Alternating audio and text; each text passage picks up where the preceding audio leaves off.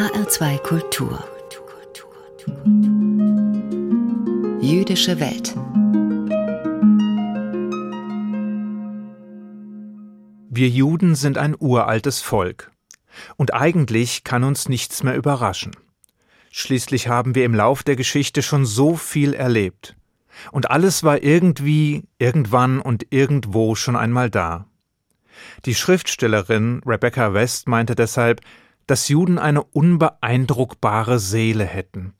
Doch da hat sie sich getäuscht. Ebenso, wie wir uns selbst getäuscht haben. Denn der barbarische Überfall der Hamas auf israelische Zivilisten am siebten Oktober hat uns überrascht. Nicht der Hass der palästinensischen Terroristen als solcher und auch nicht der Vernichtungswillen der Islamisten. Schließlich ist dieser schwarz auf weiß in der Charta der Hamas verewigt. Aber das Ausmaß an Unmenschlichkeit, an Brutalität, an Kaltblütigkeit hat uns schockiert. Die Freude, ja die Glückseligkeit der Schlächter hat uns erschüttert. Und die Publizität des Massakers hat uns überrascht.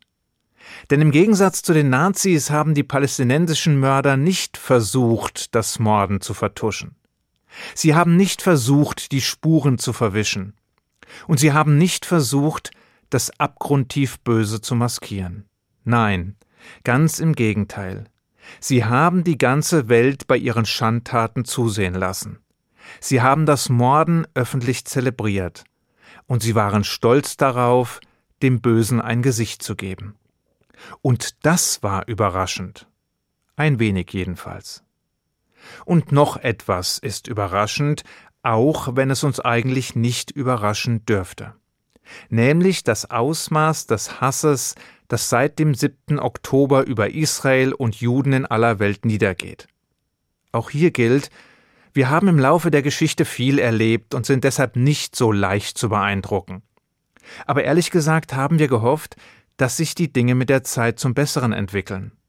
Wir haben gehofft, dass die Menschen sich stetig weiterentwickeln, klüger werden, aus den Fehlern der Vergangenheit lernen.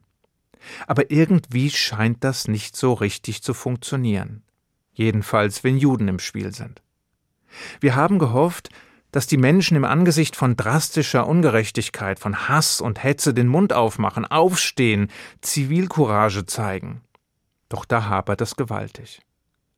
Wir haben gehofft, dass die Menschen nach dem Ende der Nazizeit und dem industriellen Massenmord an den europäischen Juden einen klaren moralischen Kompass entwickeln, der sie unbeschadet durch die Stürme der Zeit navigiert.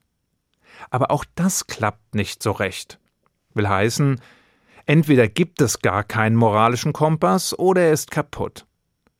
Deshalb sind wir doch irgendwie überrascht, obwohl wir es eigentlich nicht sein dürften.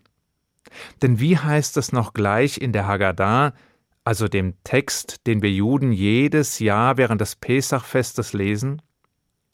Denn nicht nur ein einziger ist gegen uns aufgestanden, um uns zu vernichten, sondern in jeder Generation erheben sie sich, um uns zu vernichten.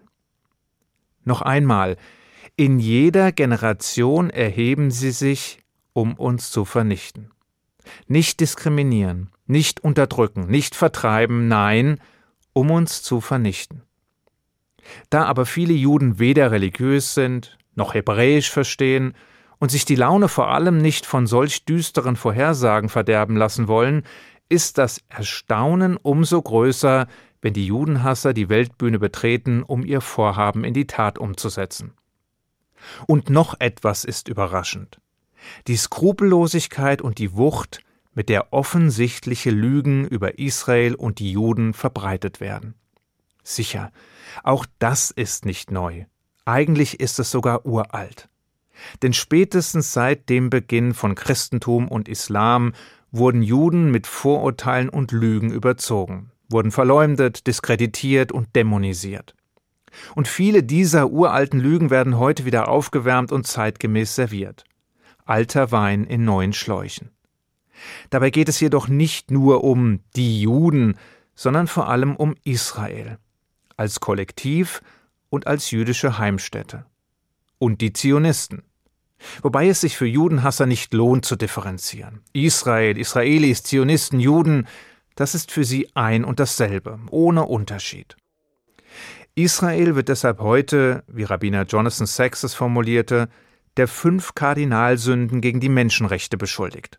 Rassismus, Apartheid, ethnische Säuberung, versuchter Völkermord und Verbrechen gegen die Menschlichkeit. Jeder dieser Vorwürfe ist eine Lüge. Jeder ist eine Verleumdung. Und jeder ist mit der gezielten Absicht formuliert worden, Israel zu delegitimieren, zu dämonisieren und es als schlimmsten Staat auf diesem Planeten zu brandmarken. Als Jude unter den Nationen. Dabei ist eins klar: Israel ist nicht perfekt, keineswegs, und es macht mitunter Fehler.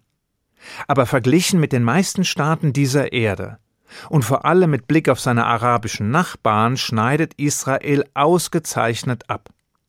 Man kann es gar nicht oft genug wiederholen, aber Israel ist die einzige echte Demokratie im gesamten Nahen Osten.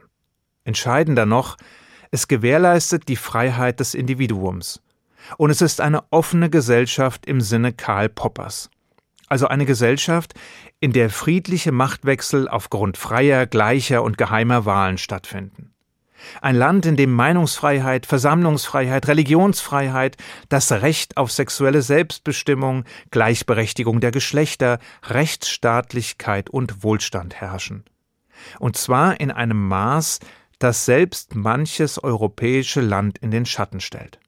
Von den unmittelbaren Nachbarn ganz zu schweigen. Die können von all den Rechten, den Freiheiten und dem Wohlstand, die die Menschen in Israel genießen, nur träumen. Und das tun sie auch.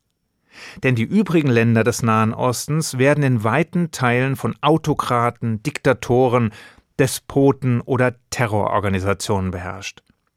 Es sind geschlossene Gesellschaften, repressive Systeme oder Theokratien, die immer wieder von Bürgerkriegen heimgesucht werden und in Stammes- oder Religionskriegen versinken.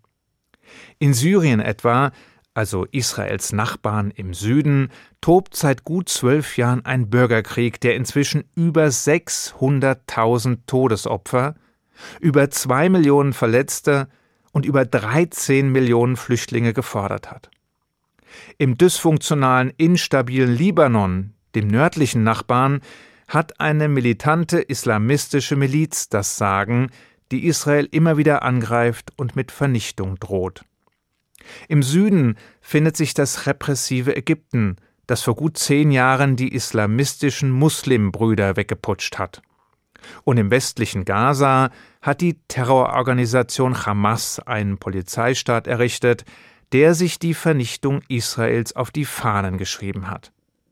Von den entfernten Nachbarn wie Libyen, Irak, Jemen, dem Iran und vielen anderen wollen wir gar nicht erst reden. Solche Nachbarn wünscht man jedenfalls niemandem. Es ist wie in dem Witz, in dem Gott am Ende seines Schöpfungswerkes zu den Engeln sagt: Heute werde ich ein Land mit dem Namen Israel erschaffen, mit Bergen voller Schnee, glitzernden Seen und wunderschönen Sandstränden.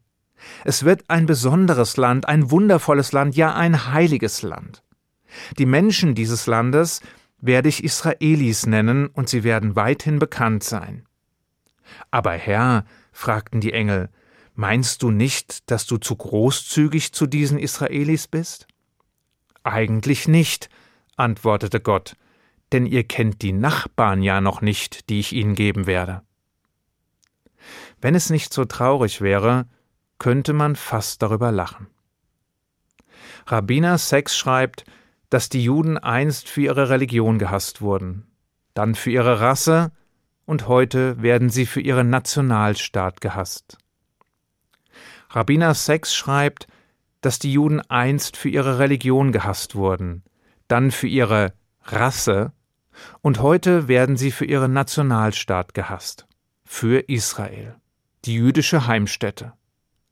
Dabei spielt es keine Rolle, was Israel tut oder wie es sich verhält oder wie es auftritt, denn der Judenstaat wird dafür gehasst, was er ist und er wird dafür gehasst, dass er ist.